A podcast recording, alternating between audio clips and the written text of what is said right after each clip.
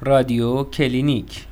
چهار کلید برای بهبود روابط زناشویی. این قسمت رهایی.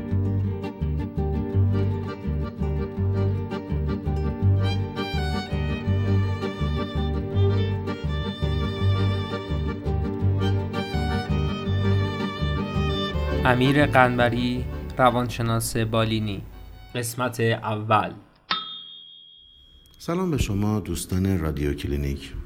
در مطالب قبلی در مورد عوامل و مواردی صحبت کردیم که به روابط زوجها آسیب میرسونن. بعد ندیدم در مطالب جدیدتر درباره عوامل یا مواردی صحبت کنیم که می‌تونن به عنوان راهکار به بهبود روابط زوجها کمک بکنن.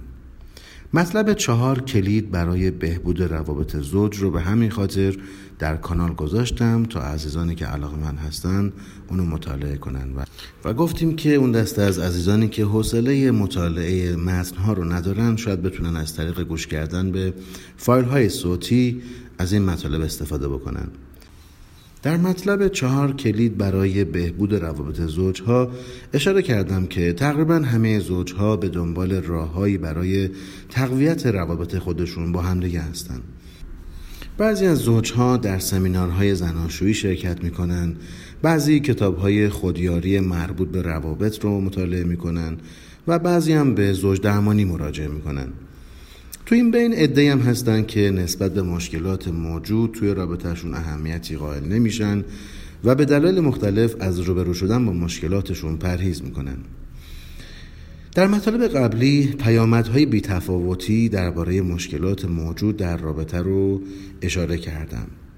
شاید وجود کانال های روانشناسی در شبکه های اجتماعی مختلف بتونه کمک های هر چند کمی رو از راه دور به این دسته از زوجها ارائه کنه که خب من امیدوارم که اینطوری باشه و امیدوارم که مطالب ما هم بتونه از راه دور کمک های خیلی خیلی کوچیکی رو به شما عزیزان ارائه کنه.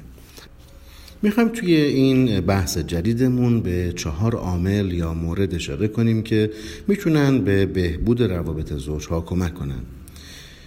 عامل اول رهایی عامل دوم گشودگی عامل سوم ارزش گذاری و عامل چهارم حضور و تعهد هست. شاید این عناوین در نگاه اول خیلی گنگ یا مبهم به نظر برسن ولی وقتی که توضیحات مفصل هر کدومشون رو براتون گفتم حدس می‌زنم که درکش براتون خیلی خیلی کار آسان تری بشه. بنابراین می‌خوایم از همون مورد اول که همون رهایی هست شروع بکنیم. همطور که گفتم واژه رهایی شاید یه مقداری مبهم به نظر بیاد ولی باید بپرسیم که این عبارت چه ارتباطی به روابط زناشویی داره. یکی از مهمترین موانعی که اجازه نمیده روابط زوجها به خوبی پیش بره اینه که اونا درگیر ذهنیات خودشون هستن و کمتر به واقعیت های موجود توی رابطهشون دقت می‌کنن. واقعیت اینه که ذهن ما یه داستانگوی قهاره و مداوما در حال حرف زدن با ماست. این داستان ها شامل افکاری میشن که ذهن ما در طول روز پیوسته درباره مسائل مختلف به ما میگه. بعضی از اونا قضاوت هایی هستن که ذهن ما درباره همه چیز می‌سازه و بعضی دیگه از این افکار فقط یه واکنش ذهنی هستند که در مواجهه با مسائل مختلفی که در طول روز برای ما پیش میاد به ذهن ما خطور می‌کنن و در واقع فقط یه جور واکنش ذهنی هستند جالبه که بدونین تقریبا هیچ کدوم از این افکار لزوما حقیقت ندارن بلکه فقط و فقط توسط ذهن ما ساخته شدن. چرا که حقیقت در ذهن ما نیست بلکه اگر چیزی حقیقت داشته باشه اون چیز جلوی چشم ماست و در بیرون از ذهن ما در حال اتفاق افتادنه.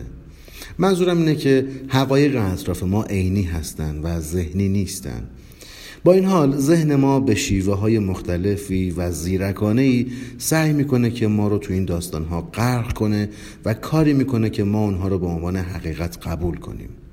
مثل اوقاتی که ما در آینده غرق میشیم و داستانهای استرابزایی رو برای ما تعریف می‌کنه. یا زمانی که ما رو در خاطرات گذشتمون غرق می‌کنه و داستانهای اندوهناک و حسرتباری رو توأم با مرور گذشته برای ما می‌سازه. بنابراین از این لحظه به بعد به تمام این افکار که ساخته و پرداخته ذهنمون هستن می‌تونیم بگیم ذهنیت.